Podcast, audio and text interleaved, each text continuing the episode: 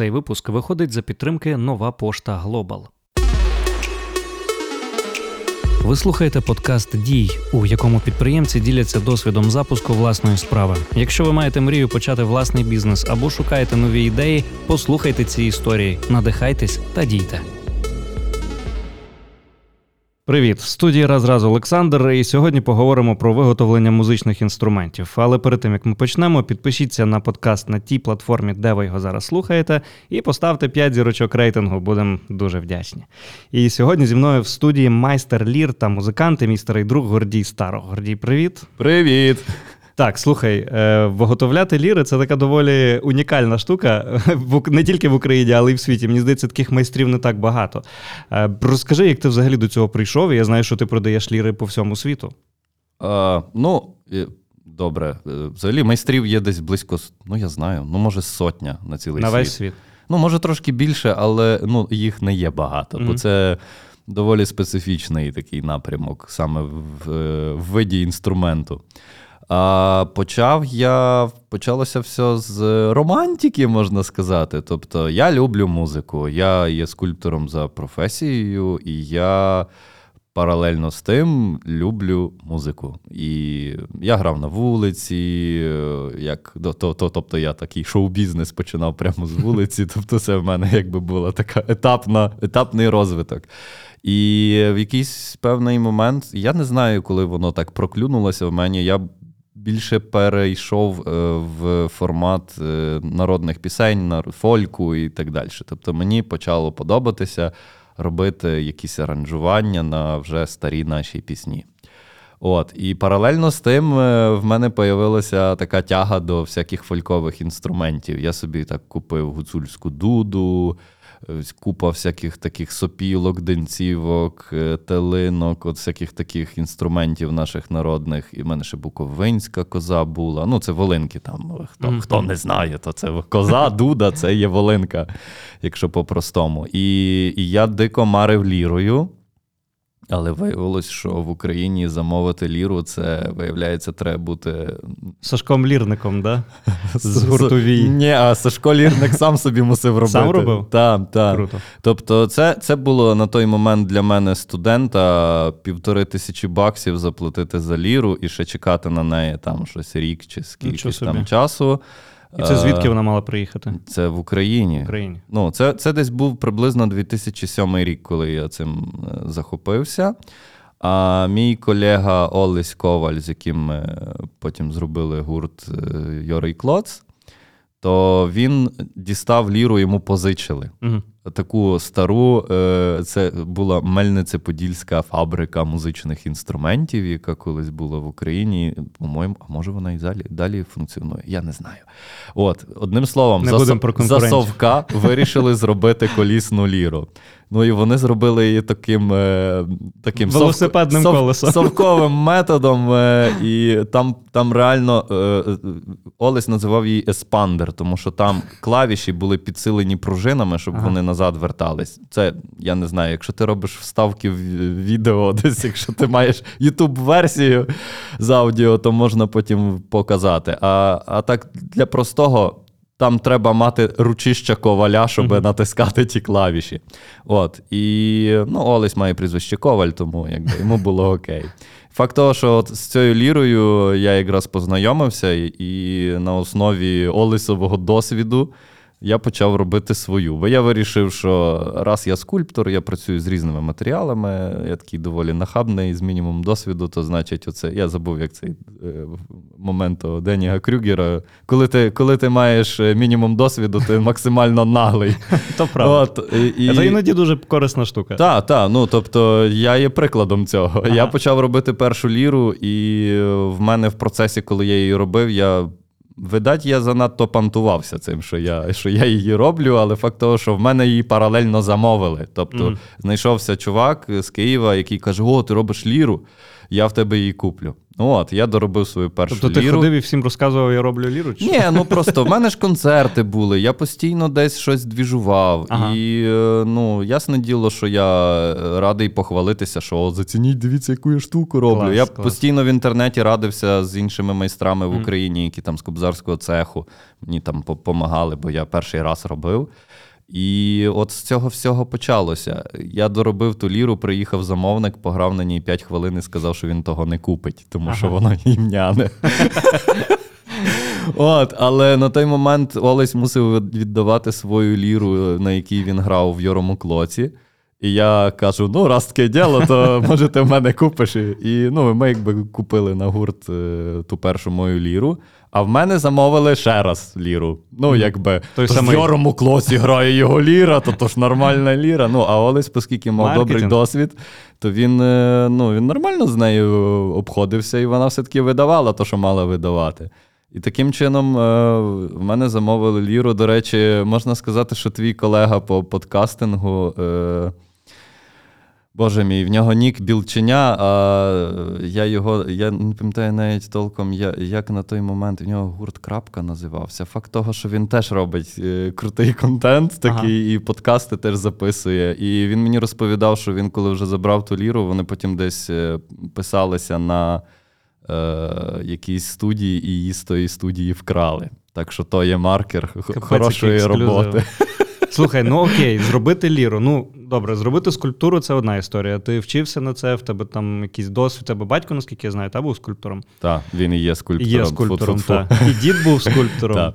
Коротше, в тебе це сімейна справа. А ліри, ну це ж треба розуміти, там стільки всього, там стільки нюансів є. Де ти креслення дістав? Чи ти просто розібрав ту, що ви позичили, і потім на основі? Коротше, тут якби така ще справа, от ти згадав родину, яка в мене якби сформувала, але не згадав родину, яку формую я.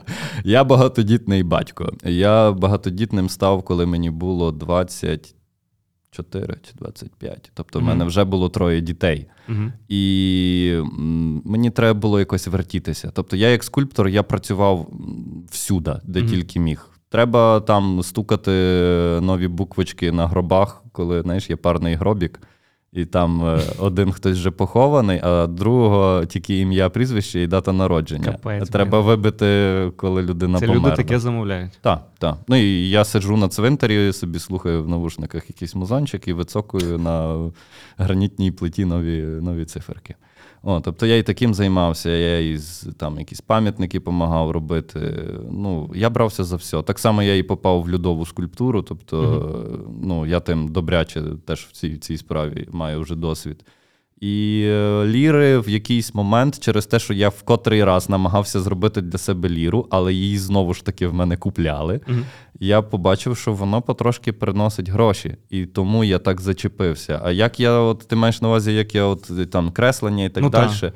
Це, це, це ми вертаємося до попереднього питання. Я був надто наглий і самовпевнений. Я розробляв свої креслення, ага. і потім я мав можливість подивитися креслення традиційних англійських інструментів. Угу.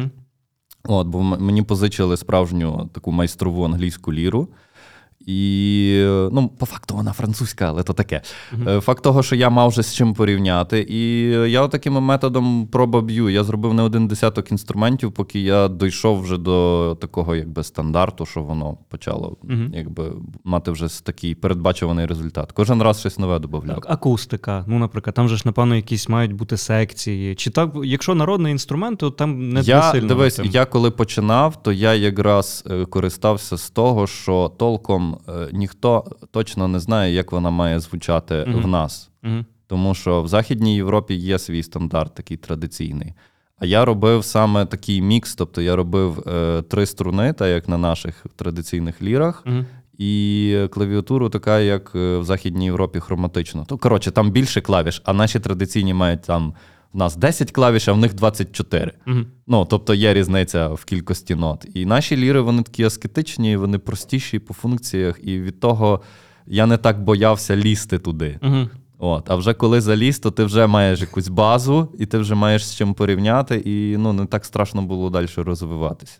Слухай, а ти одразу почав руками пробувати щось робити? Чи ти все-таки десь на якійсь роботі ще попрацював? Чи тобі це взагалі не було цікаво? Ну, в мене така філософія, що я не працюю. З самого на, початку? На, на дядю, ні, я працюю тільки на себе. Тобто я маю замовників, угу. але це зовсім інше відношення, коли ти, ну, тобто це концепція майстрової роботи. Ти замовляєш майстра, угу. і тобі класно, тому що ти, наприклад, переважно майстри, для майстра головна репутація. Тобто я можу зробити одну фігову ліру, і про мене вже піде така слава, що ніхто не, не замовить. І тому ти постійно в тонусі тримаєшся mm-hmm.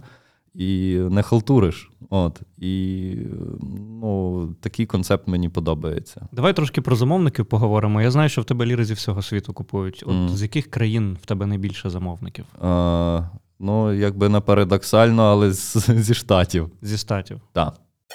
А я нагадаю, що цей випуск виходить за підтримки Нової Пошти Global, і хочу трішки розповісти про сервіси цієї компанії. Я сам користуюсь їхніми послугами доволі давно і знаю, наскільки це зручно. А ще нещодавно я дізнався, що в них є бі ту бі напрямок, що особливо цікаво тим, хто хоче продавати свої товари за кордон. Але давайте по черзі. Отже, можна купувати товари в найбільших інтернет-магазинах світу з сервісом ен пі Shopping, особливо в період розпродажів за дуже адекватними цінами. Я, наприклад, нещодавно брав з американського eBay запчастину до авто. Приїхала супершвидко і забрав у відділенні прямо біля дому. Так само легко можна і відправити майже будь-що за кордон, як подарунок для тітоньки в Канаді, так і тонну обладнання для партнерів у необхідну вам країну. І все це доволі просто, майже так само, як і по Україні. А отже, зручно для бізнесу. Причому як великого, так і крафтових виробників, які можуть продавати свої товари на популярних світових маркетплейсах. Тому, якщо питання, а як мені доставляти свої товари за кордон, зупиняє вас від старту власної справи або масштабування свого бізнесу, зверніть увагу на Нову Пошту Global. Посилання на всі послуги сервісу залишу в описі цього випуску, а ми повертаємось до нашого гостя. А хто замовляє? Різні люди. Є колекціонери, є люди-початківці тотальні, ну бо е, я маю нішу е, найоптимальніших лір для початківців. Mm-hmm. Попри те, що вони в мене ніби класні, там все, все красиво в них працює, але ну, якби, м- мої ліри рекомендують, я зробив такий мікс е, компактний е, на основі нашої традиційної ліри, mm-hmm. з функціями західноєвропейської. Вона вийшла настільки вдалою в плані функціоналу, компактності, mm-hmm. звуку. Тобто початківцям не завжди треба таку професійну ліру, яка оре, вони реально голосно грають. Mm-hmm. Моя має такий приємний неголосний звук, що для початківців це якраз окей. Вони вчаться грати на клавіатурі, а потім вже, якщо вони розуміють, що це їхнє, вони собі там чи купляють в мене професійну модель, чи замовляють в інших майстрів. Тобто в тебе є два напрямки – це ліри для початківців і професійні ліри? Фактично, я би сказав, що це просто неврізана версія mm-hmm. початкової тріалка і повна та, версія. Так, та, тобто що та, що та, вона рахується якби для початківців, просто та маленька, вона взагалі така урізана по mm-hmm. функціях. Тобто клавіатури в них ідентичні по кількості клавіш, mm-hmm. але, наприклад, на цій в мене три струни, і це більше така до наших традиційних лір. А моя така професійна модель теж для початківців, mm-hmm. але вона шестиструнна, там якби більше можливості, і вона по звуку багатша, вона вже оре так добре. Mm-hmm. І в цінах вони відрізняються суттєво. Так, в два рази. В два рази. Так. Слухай, ну це цікавий підхід. А ти якось збирав, ну як ти дізнавався, що їм потрібна саме така ліра? От саме така маленька, там, а, з таким розумієш, звуком? Тобто я працюю не так, що в мене є, наприклад, якийсь конкретний бізнес-план, я знав, куди я рухаюся і mm. так далі. Я як сліпе котеня, розумієш? Тобто мені подобалося робити інструменти, і мені просто цікаво було... Ну, якось, якось так. Тобто е, найбільше пішов розвиток тоді, коли м, я дійшов до першої серійної моделі, тому що перед е, десь перед перших дванадцять лір, навіть тринадцять, угу. я робив їх е, з ексклюзивним дизайном, з одного шматка дерева. Тобто це були концептуальні, я, я до них ставився як до скульптур. Тобто не мали повторятися дизайни. Тобто функціонал, там клавіатура, вона якби була весь час стабільна, uh-huh. а зовнішній вигляд кожен раз був інший. І може я навіть колись собі їх відкуплю назад, щоб зробити якийсь музей. Ну, бо вони дійсно були такі всі вишукані. А потім я зрозумів, що воно починає мене годувати, а, а я далі не можу добитися якогось такого стабільного звучання. Кожна виходила з якимись своїми бздіками, і я почав робити їх під, ну, як гітари роблять. Тобто в мене появилася інша технологія. Тобто ці були як... довбанки, я їх називав. Тобто це ніби ти робиш гігантську ложку чи корито, і потім mm. закриваєш його верхньою декою, і воно... І, знаєш, є гітари Ovation. Mm. Вони такі знизу, як... От mm-hmm. це такий сам концепт я робив. Воно страшно трудоємко, дуже багато тратиться матеріалу, і потім я перейшов на технологію, як роблять гітари. Тобто це є такий патрон, на, на нього начіпляється шпон, і ти ніби кожен раз робиш одно і то саме. Mm-hmm. От, але ну, в мене все одно не виходило робити одно і то саме, тому що я кожен раз видумував якісь нові фічі, щоб його оптимізувати. Тобто кожна ліра унікальна була. Так, так, так. І просто в якийсь один момент е- я попадаю... Ну, якби світове ком'юніті лірників, воно mm-hmm. дуже потужне, і воно переважно англомовне, тому що це якби... Я тільки що ну, дізнався, що воно існує для початку. Так, і воно, воно зараз дуже... Ну, воно, по суті, завдяки цьому інтернет-ком'юніті я, по-перше, дістав досвід, як що треба вдосконалювати, бо в Україні я не мав навіть де попробувати нормальну західноєвропейську ліру, тобто та, яка є традиційна їхня. Mm-hmm. Я не знав, як вона звучить толком, які відчуття. Тобто я все робив на, на то, як я собі уявляю, mm-hmm. і, і іноді там десь переписувався з іншими майстрами то з України, то з інших країн. Потім я поїхав зі своїми інструментами на Ягілонський ярмарок. Це в мене були четвертий, п'ятий інструменти. Один був шестиструнний, такий реально велике корито смішне, а другий така зубата ліра на три струни. Це була реально як скульптура, вона дуже ржачна була. Тобто в неї було закінчення в вигляді голови реально, ага. з відкритим ротом. Мій брат тоді зробив там такі латунні золоті зуби, і вона реально була дуже смішна і, і щось там, ну, щось орала так добре. Я їх продав на своє здивування, тому що я їхав просто за компанією з дружиною, з Дарією Альошкіною. Ну, бо вона робить ветенанки, і її запросили з ветенанками. Це, до речі, теж ветенанки відомі на весь світ. Я думаю, що ми її запросимо до нас. Та без проблем. На подкаст. І просто хохма полягала в тому, що я е, спеціально зробив ті ліри, щоб, ну, щоб ми разом поїхали, потусувалися, бо це дуже класний ярмарок. Ну, mm-hmm. насправді, це дуже кльово. В середині серпня кожного року в Любліні відбувається Ягілонський ярмарок. І вони спеціально відбирають. Тобто там не так, що ти приїхав собі зі своїм столиком, поставився uh-huh. і продаєш. Вони мають спеціальне, скажімо таке, журі, яке відбирає ремісників, uh-huh. щоб вони відповідали певним критеріям, що це там традиційне мистецтво, цікаво зроблено, якісь там мають нормальне оформлення і так далі, якісь з історією. От, і нас відібрали, я поїхав зі своїми лірами і ще там з іншими інструментами, і на моє здивування в мене ті дві ліри купили в останній день. Я настільки був вражений, бо я поставив такі ціни, що їх, ну, я, в, в моєму розумінні їх би не мали купити, а тут бац, їх купили.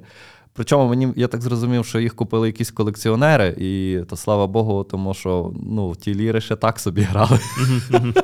Тобто їх, скоріш за все, просто повісили на стінку, але я мав певний капітал з того. І я просто приїхав назад додому, і я купив за ті гроші станки. Uh-huh. І почав вже, я зрозумів, що з того можна заробляти, мені то по кайфу. Я вирішив, що, а, окей, я тоді зроблю наступну ліру. І це було, наприклад, в серпні, в вересні я почав ліру, в мене не було замовлення на неї, я просто почав її робити, в кінці вересня хтось мені пише, я хочу її купити. Uh-huh. І так я почав рухатись кожного місяця, чарівним чином появлявся замовник в кінці місяця, коли ліра вже була готова. Uh-huh.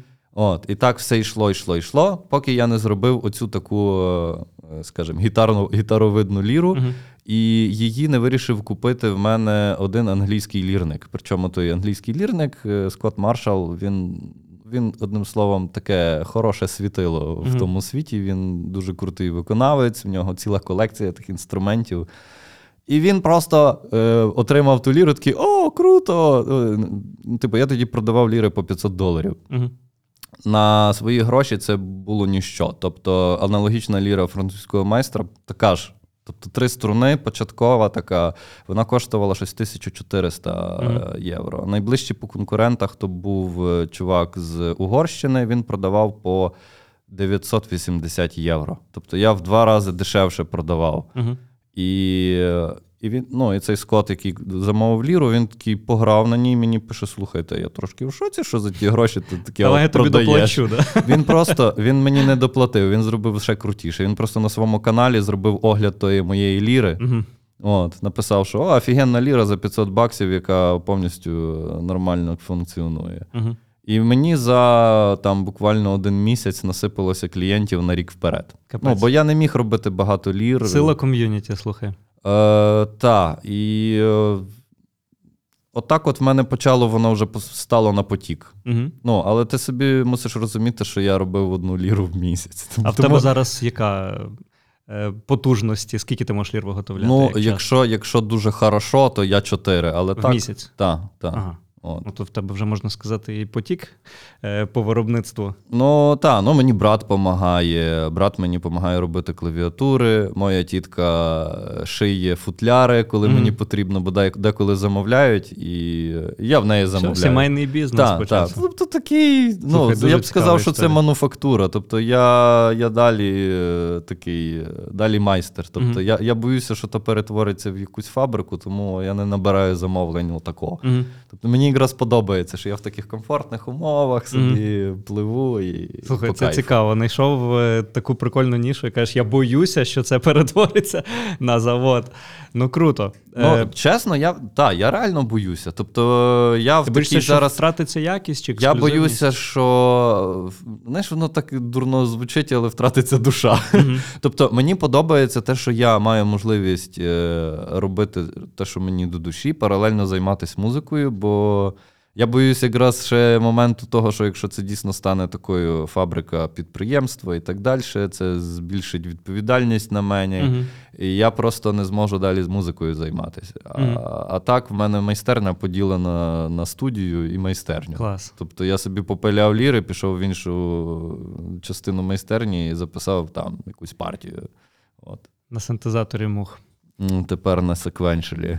Ого, ти собі купив? Ну супер, слухай. Все, я зайду до тебе в гості, бо то, то моя слабість.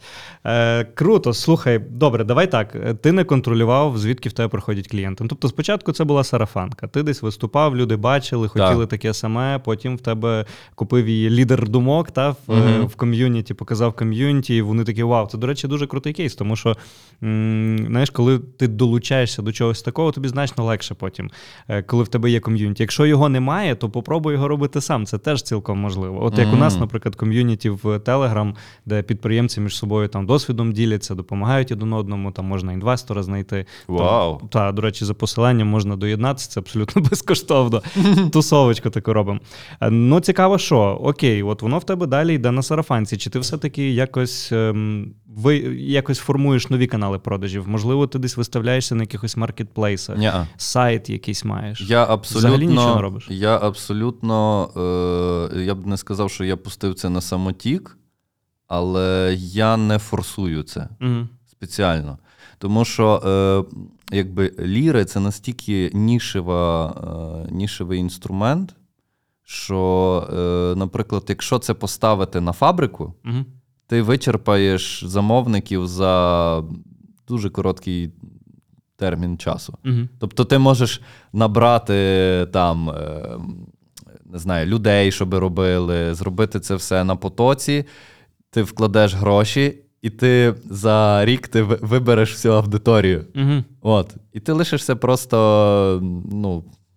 Ну, ні з чим. Ти будеш потім, типу, замовлення будуть появлятись, але вони не будуть в тій кількості, щоб ти міг тримати ціле mm-hmm. підприємство. Тут цікавий нюанс насправді вилазить. В тебе продукт, який, от скажи так чи ні, він купується один раз і все. І тобто до тебе клієнт уже ніби ні з чим не мав би повертатися. Чи є такі історії? Ти, наприклад, можливо... Ну, ти... В мене якраз от через те, що є дві моделі, ага. в мене є випадки, коли людина спочатку купила початкову, цю трьохструнну, а mm-hmm. потім така, блін, я прокайфувала, я хочу в те ще купити mm-hmm. на шість струн. Тобто ти бачиш можливість в тому, що зробити, скажімо, ширшу лінійку лір, Чи ні? Ти ні. про це не думав? Я просто, е, я робив складніші ліри, тобто це, е, скажімо так, я робив на двадцять дві струни. Угу. Тобто там є ціла купа спеціальних ще каподастрів, переключателів, угу. е, там преампи і так далі.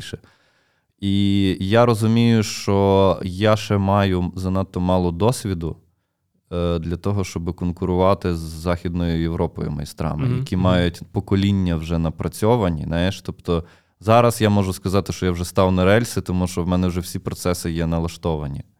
І я вже не, не ходжу ровер, я просто намагаюся оптимізувати, щоб все робилося якісно, швидко, ну, передбачуваний результат мати. Mm-hmm. А от з складнішими моделями, ну, можеш собі уявити, що якщо там е, початкова модель зараз коштує там тисячу доларів, то професійні, ті, про які я говорю, складні, вони коштують десять тисяч євро. Ого. От. І для того, щоб отримати таке замовлення, ти, бляха, маєш бути дуже крутий. Дуже мощним майстром. Так, тобто, і то причому ти можеш бути мощним майстром, але якщо про тебе не знають і в тебе нема репутації, то mm. звиняй. А Хіба як... ти будеш робити за десять тисяч євро інструмента, продавати його за там три. От. Тоді, може, в тебе є і то. Ну, ти ж розумієш, що три тисячі євро, то все-таки угу. теж немалі гроші. Ну, так. Просто питання таке, що ти там продав, і клієнт, якби, ну, і все, і ви вже з ним там більше ніяких відносин не маєте. Чи в тебе угу. є якийсь, наприклад, сервіс на обслуговування? Тобто, якийсь такий, знаєш... У мене концепт такий, знаєш, що я маю зробити то, як айфон. Що якщо угу. воно зламається, то ти вже з ним точно нічого не зробиш. Тому я стараюсь зробити так, щоб воно, знаєш, на віка було. Угу. Угу. От. І І, ну, і буває вже... таке, що люди там звертаються, що от щось там не функціонує і так далі. Угу. То я в онлайн-режимі намагаюся це якось порішати. А бувало таке, що присилали, наприклад, зі Штатів тобі на ремонт? От в мене один єдиний випадок був, коли я робив, я зробив, це, по-моєму, була дев'ятнадцята ліра по рахунку. Е, я її продав за, по-моєму, сімсот євро, вона була складніша, там було щось чотири струни, дуже такий ексклюзивний дизайн. І ту ліру, значить, власник перепродав uh-huh. за в два рази більшу ціну. Uh-huh. І новий власник вирішив мені її прислати, щоб я її підрихтував. Uh-huh. Ну, я тоді, це, в мене ще досвіду мало було з міжнародними пересилками. Він мені прислав, і мені приходить смс-ка, що сплатіть, будь ласка, дев'ять тисяч гривень мита для того, щоб отримати вашу посилку. І, ну, я собі приблизно прикидав, якщо він там за сімсот євро мені присилає, ну, то там ще більш-менш я можу йому це внести в рахунок. Uh-huh, uh-huh. Я пишу чуваку, кажу, слухай, а що ж ти там за ціну поставив? Він каже, ну, там щось, він, він не то, за тисячу триста її купив, не mm-hmm. то за тисячу сто. Я кажу, чувак, та й ще її два рази дешевше продав. Коротше, там було багато матюків, але факт того, що він відмовився від тої ідеї і написав про повернення. Mm-hmm. От. І я не знаю далі, що він з тою лірою робив, чи він її якось віддав тому замовнику, але от така єдина історія в мене була з тим, що треба було було щось порішати. А щось, можливо, до лір ти продаєш додатково якісь ну, речі? Ну, наприклад, в мене є мій... Чехольчики, як на айфон, Ме... знаєш? Чехольчики, я ж кажу, що робить моя тітка. Різних кольорів, там, да? З Hello Kitty. Ні, ні, от прям такої різноманітності нема. Я е, ін, індивідуальність проявляю в кольорах. Тобто ага. в мене люди можуть замовити будь-який колір, клас. Крім чорного. А чого, що ти чорний не любиш? А є історія така, я коли зробив першу чорну ліру, то мені потім братчики з кобзарського цеху написали, що коли ен ка ве дисти репресували кобзарів, угу. то вони, якщо там, ну, коротше, інструменти лишалися, і вони їх перемальовували в чорний колір перед тим, як десь там кудись сховати. Нічого собі. І це якби такий травматичний колір для старцівських інструментів. І я після того, я після того зробив ще один, угу. і я так з ним намучився. А тут матюкатись можна? Та ясно, що так. А, так, так наїбався з ним, що просто жесть. І цей, і, блін, це ж мама може послухати. А, менше з тим. Ну, передавай привіт. Привіт, мама. Е, і факт того, що я зрозумів, що, напевно, воно все-таки щось в тому є. І я після того попросив, ну, в мене таке от появилось таке правило. Ну, таке. Дуже цікаво. Там. Гуд, давай трошки поговоримо про... Який в тебе для початку цінова вилка від і до? Скільки коштують твої ліри? Е, ну, зараз я ставив ціни в районі тисяча-дві тисячі доларів. Від тисячі до двох тисяч доларів за ліру. Круто. Е, ти якимось чином ведеш фінансовий облік? У тебе є, наприклад, якісь там, я не знаю, документи в Google Доки якісь, де ти записуєш, скільки ти там заробив, Ні, скільки я, вклав? В мене, знаєш, в мене от, от так, як я веду справи, так я і, і, і, і веду справи. Тобто я абсолютно хаотично як художник до цього всього під, підійшов. Тобто, а, є гроші, окей, нема грошей, ага, ну, значить, треба десь щось дістати, щоб там купити матеріали. Але, ну, таке. Тобто ти не рахуєш, скільки ти вклав, скільки я заробив? Я один раз е, намагався порахувати, скільки там мені собівартість виходить. Угу. Пройшов рік, е, ціни на матеріали, все виросло, в мене все поламалося, і, це, і, і там, ну, брат мені допомагає, то ми просто домовились на якийсь відсоток, та й, та й по угу, всьому. Угу. Круто.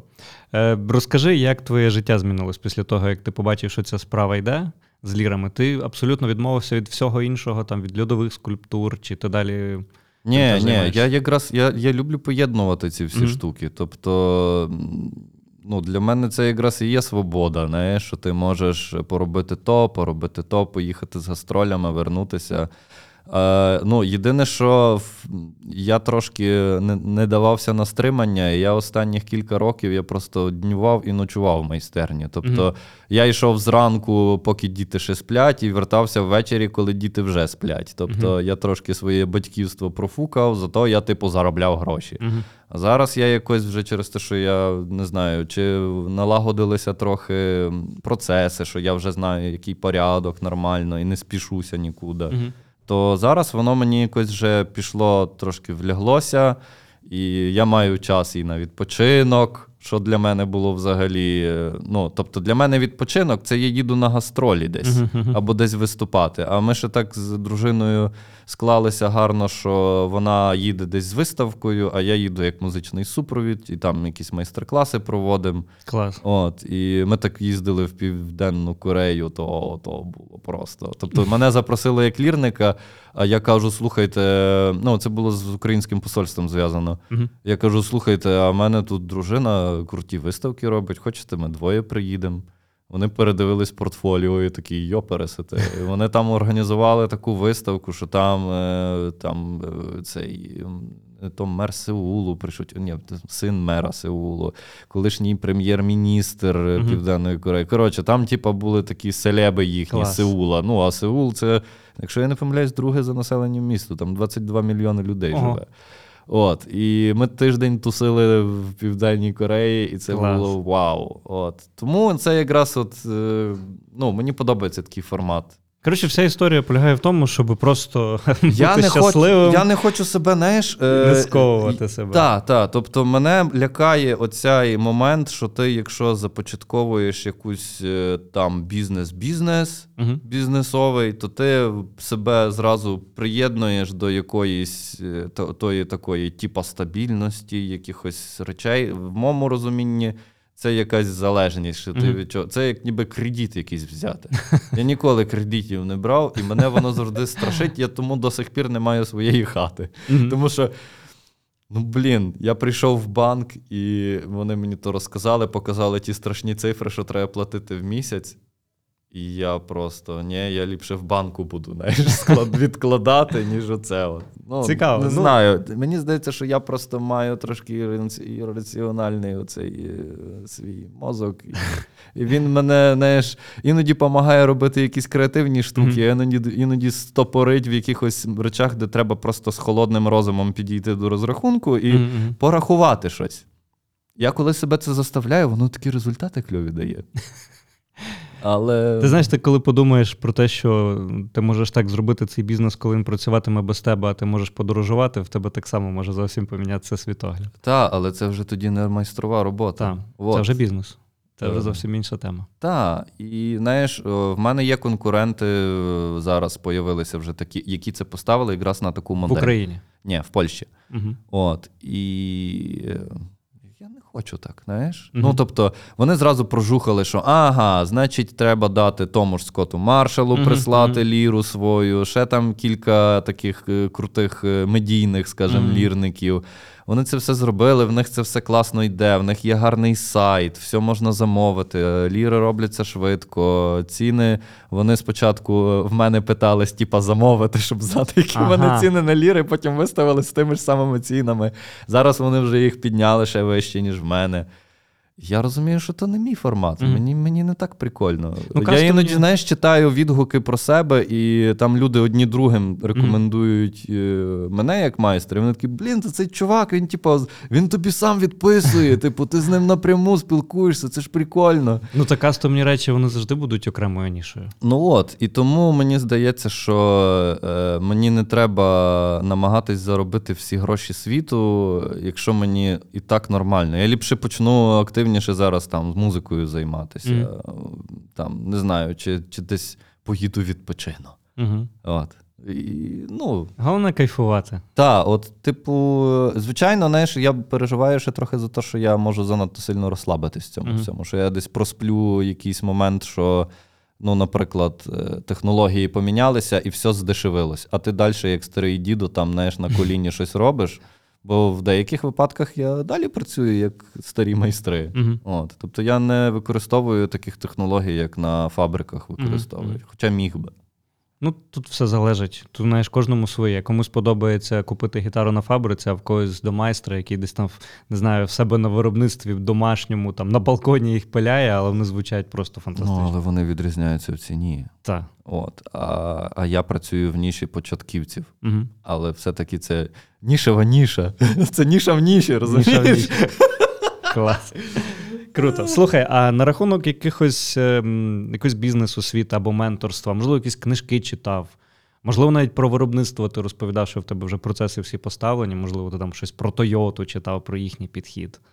Mm, я своєму брату, який мені допомагає робити клавіатури, подарував книжку «Скрам». Ага. І він мені, то, він, він, на моє диво, він її прочитав, і потім такий, чувак, нам треба робити наради, і ми будемо це. Ну, і ми навіть, ми якось, я не пам'ятаю, що саме, але я думаю, це він краще знає, що ми внесли з тої книжки. Ну, ага. Тобто ми часто радилися по процесах. Та, та, та.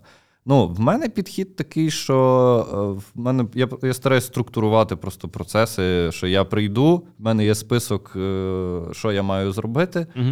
і все. Ага, ну єдине, що я маю, ну, оскільки черга довга, тобто в мене черга зараз до липня двадцять третього року. Тобто люди чекають, там так. рік це, можуть це читати. Частина культури, скажімо, цієї Круто. Майстрової. Тобто для людей це типу, я замовив майстра, якого там черга два ага. роки, а в топ В топів, оці, які роблять дорогі інструменти, в них є, буває таке, що п'ять років черга. Капець. Да. На оці ну, ліри там по чотирнадцять тисяч євро. Я собі уявляю цей момент, коли ти чекав п'ять років на ліру, і тут вона приїжджає. Так, да, і ти платиш за цей момент, розумієш? Ну, і, це, і це і статусно, і в ком'юніті, що типу, блін, я замовив там, наприклад, топовий майстер в світі Вольфганг Вайхзельбаумер. Він угу. робить, він, можна сказати, перевинайшов ліру. Угу. Тобто вона до того була така, скажімо, теж цікавим інструментом, але вона трималась на старих всяких фічах. А він майже кожен вузол вдосконалив. Тобто угу. там і воно стало звучати взагалі просто космічно. Там ролики з його інструментами набирають мільйони на ютубчику.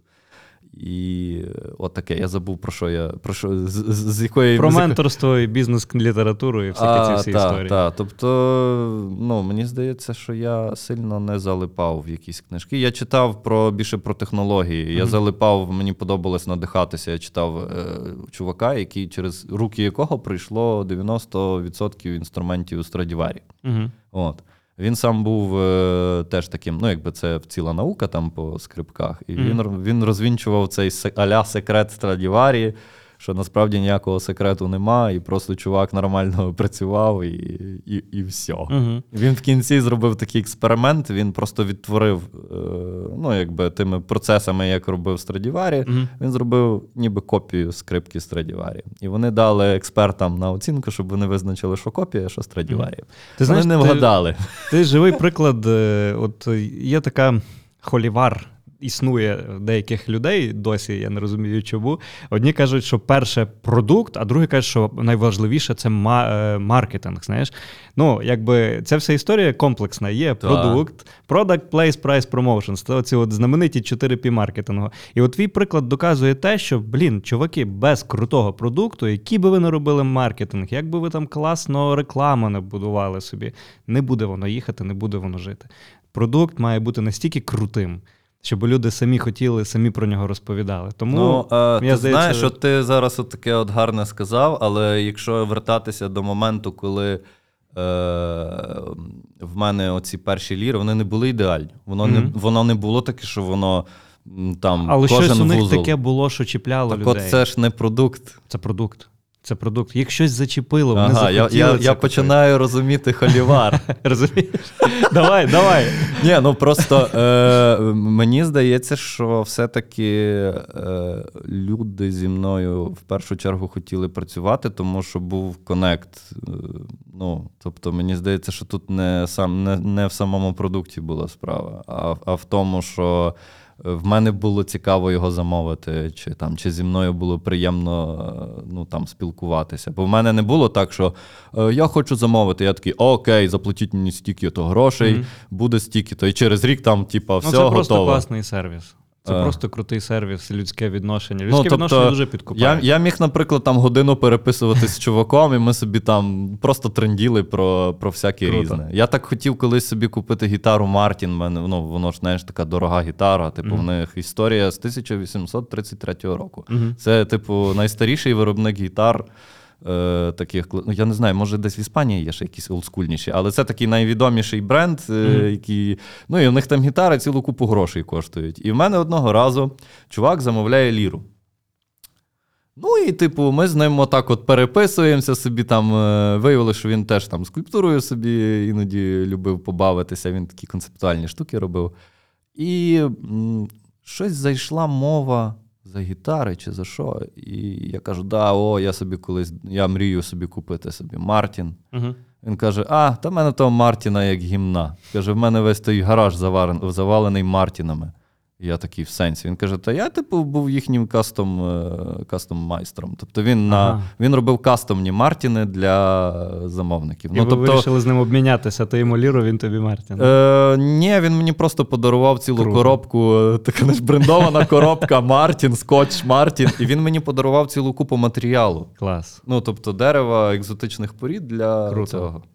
Ну, знаєш, мені здається, що в твоєму випадку твій, якби, особистість твоя, вона теж є частиною продукту, бо ти не купуєш навіть просто ліру, ти купуєш ліру якогось майстра. Ну так, так але це в цьому якраз ну, це, це не, не чисто моя історія, в цьому це якраз історія майстрової роботи. Так. Чому воно далі не зникло? Чому воно далі. І то навіть я пам'ятаю, що десь на початку там нульових, то хтось десь читав якусь статтю і мені ще розказував, що зараз заходить знов ера ремісництва, і mm-hmm. що це зараз буде знов таке, якби, це популярне. Правда. Це правда. Це через це ці всі маркетплейси типу Etsy ростуть, Fiverr росте, де ти просто люба людина з вулиці, знаєш, реєструється, яка там вміє, я не знаю, записати mm-hmm. на відео, як вона жонглює, вітає когось з днем народження. Ну, від ага. такого вже, знаєш. Тобто це теж цілком популярна Але історія. Але ще, наприклад, Etsy, от в моєму ком'юніті, Etsy це як, це як eBay. Тобто, типу, як тобто на Etsy можна попса. Купити ліру, да, це попса. Ну, ага. Тобто, там... тобто має бути прямий коннект, прямий та, та. З майстром. Круто, це ну. дуже цікаво. І ти маєш, знаєш, відкриту базу е, ну, якби відгуків від mm-hmm. інших е, людей. Чим Фейсбук, наприклад, ну, тобто в мене дев'яносто дев'ять відсотків замовлень через Фейсбук. Угу. Тому що люди можуть зайти до мене на сторінку мою особисто, на сторінку там майстерні. Угу. Подивитися, зайти в ком'юніті, вбити Гордій Стару в ком'юніті, почитати, що люди а пишуть. А це ком'юніті – це якийсь форум окремий чи що? Е, ні, це є група в Фейсбуці ага. Hardi-Gardi Community. І ще мені розказували, що на Reddit є якась потужна ком'юніті, mm-hmm. і там народ теж мене рекомендує. І, і в людей зразу вже є картинка, що, що я взагалі за чоловік, чим я дихаю, і які там можуть бути проблеми з моїми лірами, якщо mm-hmm. вони можуть бути. І... ну, ти ніби вже підготовлений до того моменту, що ага, о, цей чувак мені подобається, mm-hmm. знаєш? Ти, ну, в першу чергу це, мені здається, працює. Давай тоді поставимо жирну крапку в холіварі. Ага. Е, все важливо. все баланс. Важливо. Але повинен бути баланс однозначно. Ну, але як не крути, все починається з продукту. Е, з продукту? Блін, ти знаєш, я не знаю, як це можна сприйняти. Я не можу тут поставити крапку. Просто е, коли ти створюєш, наприклад, якийсь саме бізнес, ти напрацьовуєш, ти, ти намагаєшся е, пропрацювати зразу все. Систему цілу. Так, так. Ти, ти зразу маєш прорахувати всі ризики, там ці бізнес-план, як воно все буде працювати. Ну, я на своєму прикладі.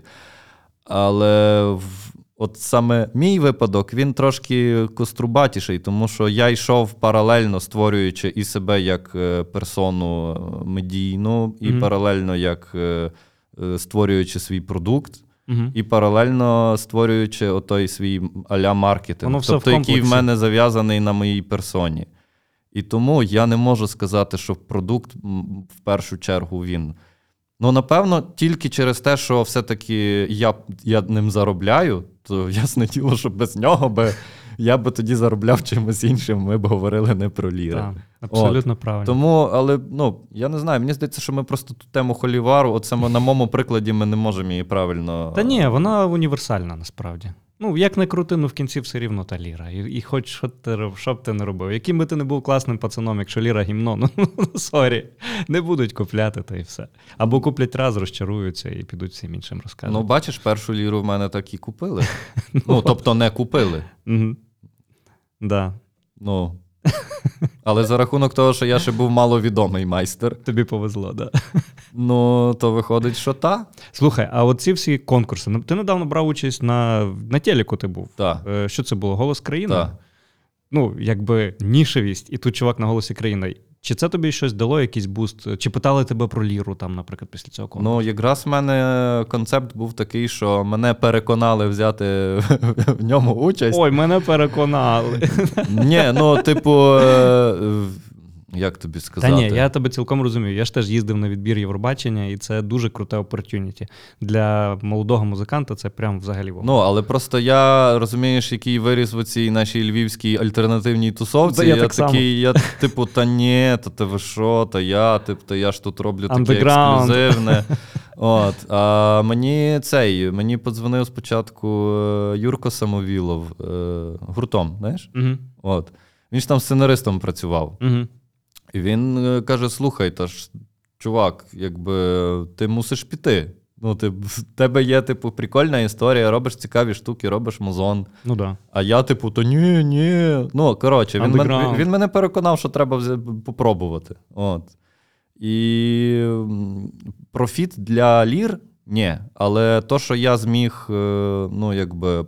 показати, що таке є, uh-huh. ну, тобто вакуум певний знання взагалі про цей інструмент в Україні. Тобто uh-huh. люди ніби щось таке чули, але що воно таке толком uh-huh. з поняття. Uh-huh. От, тобто мені важливо було того, що я зроблю... Ну ти прокайфував від того все? Так, я дико прокайфував. Тобто, я абсолютно тебе розумію. Е- я настільки мав такий буст в всіх скілах по ар- ну, якби, як артист, uh-huh. я просто був в дикому шоці. І мені ще так повезло, що я саме до цієї Наді попав. Тобто, як виявилося, там ті решта а-ля тренерів, вони, ну, якби, вони в телевізорі. А угу, там, угу. якби, коли ти не... не, ну, не ніхто не, не займається. Так, тобто типу. В тебе там є команда інших людей, які допомагають це угу. все робити. А в мене була взагалі мега-свобода. Тобто, ми були на прямому зв'язку. Клас. Я робив сам собі всі свої номери, я робив музло. Тому що в них є окремі люди, які пишуть музику. А я mm-hmm. приїхав перший раз, приїх, прийшов на ту їхню студію, сидять тих дев'ять музикантів, чи скільки їх там, всі такі, ну, то ж там, топи, ага. можна сказати. Я виставив той свій мух, ліру, барабан електронний, і отако наживо з лупером, те, як я завжди грав, заграв пісню, і дивлюся, всі сидять такі, і цей самий головний продюсер такий, е, ну... Типу, нам тут нема що робити. Клас. Типу, будеш так і грати. От. Це насправді дуже круто. І по самооцінці б'є. От я пам'ятаю, коли ми на відбір їздили, то теж от ми включили свій трек з пацанами. Ну, ми ж електронну музику включимо і ага. робимо. І Квінта такий, блін, крутий звук. А я знаю, що цей звук а, я робив. Блін, а Квінта, я ж... ж... Квінта зі мною теж був якраз. А я ж, а я ж не є, знаєш, там, ну, типу, чувак, який там, я не знаю... там суперпрофесійний саунд-продюсер. Там, я щось там знаю, щось там вмію, типу, роблю. І я такий, блін, клас, знаєш. І це так насправді круто. Ну, з одного боку, ніби там всі кажуть, попсовий конкурс там і так далі, але mm-hmm. реально буст в скілах у всіх. От все, що тобі треба вміти, там, якщо говорити навіть про підприємництво, та? Тобто від комунікації, від того, що ти говориш, від того, як ти виглядаєш, від того, як ти поводишся, від того, як ти виступаєш. Там, це ж такий комплекс знань, яких ти більше, по суті, ніде не отримуєш за настільки ну, короткий період часу. І це дуже крута. Ну, мені, курс. Наприклад, я, скільки, я був три, три зйомки, можна сказати. Mm-hmm. І... Ну, тобто так. Це настільки, ці всі репетиції, воно все дуже багато дає. Я на репетиції дає. перед... Е, Це півфіналом, не пам'ятаю, виходжу на сцену хворий. А, mm. ні, в останній день, вже коли ми маємо виступати, все, типу, телік, вся фігня, на сцені стою, хворий просто в ноль, в мене температура. Починається трек, і я починаю кашляти в мікрофон. І Притула каже, ну тобі піздець, типу, ну щось типу такого, знаєш, щось типу такого, да. Ну, ми поржали з того, але, слава Богу, якось більш-менш обійшлось. Ну, досвід просто фантастичний, так що, блін, ну... Всім рекомендую. Да, да, я погоджуюся. Круто. Давай ще наостанок поговоримо про те, куди цей ринок рухається. Ти кажеш, він доволі малий, угу. з одного боку доволі ексклюзивний, але вже з'являються якісь навіть е, там щось на, наподобі бізнесів, так? Як ти кажеш, да, в Польщі да, з'явилися да. чуваки, які це там вже піляють угу. в промислових масштабах. На твою думку, куди воно все рухається, куди весь цей ринок навіть дуерів, та? Чи там мейкерів, як їх називають, е, перемісників, куди угу. він рухається? Він буде рости чи він буде падати, на твою думку? Чесно, я без поняття. Ну, я ніколи про це не думав, куди воно рухається. Тобто... Угу. Є замовлення, окей. Нема замовлень, ну, нема замовлень. Тобто, знаєш, е, я якось через те, що я не хотів вступати в залежність від цієї штуки, я тому не, ну, знаєш, не очікую нічого і не будеш розчаровуватися. Mm-hmm. І тому якось сказати, що, е, ну, наприклад, можна хіба моделювати, що якщо ринок, ринок завжди росте. Ну, якби, як це називається? Взагалі, оця економіка, вона завжди росте. Угу. Там інфляція, інфляція, але все завжди росте. Тому можна, скажемо, що один з варіантів, що ті, хто такі, як я, але мають клепку бізнесову в голові, вони будуть це розвивати до мануфактур, збільшувати обсяг, і в кінці кінців вони стануть тою ж фабрикою Мартін, яка так само починалася. От. Але... От за рахунок того, що цей ринок дуже нішевий, от я вже тобі пояснював, що є великий ризик того, що ти просто вичерпаєш всю базу, кому можна це продати, і вернешся знову ж таки до початку. Або просто закриєшся, або почнеш розширювати лінійки, або станеш частиною якоїсь іншої великої корпорації. Ну, mm-hmm. як зараз, там, скажімо, в ай ті-сфері там, ігрових студій. Угу. Що є три великі гравці, тільки щось маленьке, тепленьке, лампове появляється, угу. і проявляє якийсь інтерес до нього покупець, зразу якась велика студія його хап, і все. Ну, тобто угу. є, наприклад, е- о, до речі, оце мені щойно прийшло на думку, що якщо оця от ніша буде далі розвиватися, то просто якийсь один з великих гравців, а-ля там Ямаха, я не знаю, угу. якась, якась велика корпорація музичних інструментів, скаже, що о, блін, прикол, а вони там типу нормально луплять. Все, ліра Ямаха. На цьому, на Аліекспресі появилися ліри. Угу. От, але вони настільки паскудно зроблені були, що народ там хтось один-дві замовив і такий, блін, там, ліпше на Etsy замовимо. От. Тобто в, в цій ком'юніті є, наприклад, така, такий термін, як Hardi-Gardi Shaped Object. Угу. Тобто є майстри, які ага. роблять похоже на ліру, ага. яке таке, знаєш, з якимись такими дешевими там...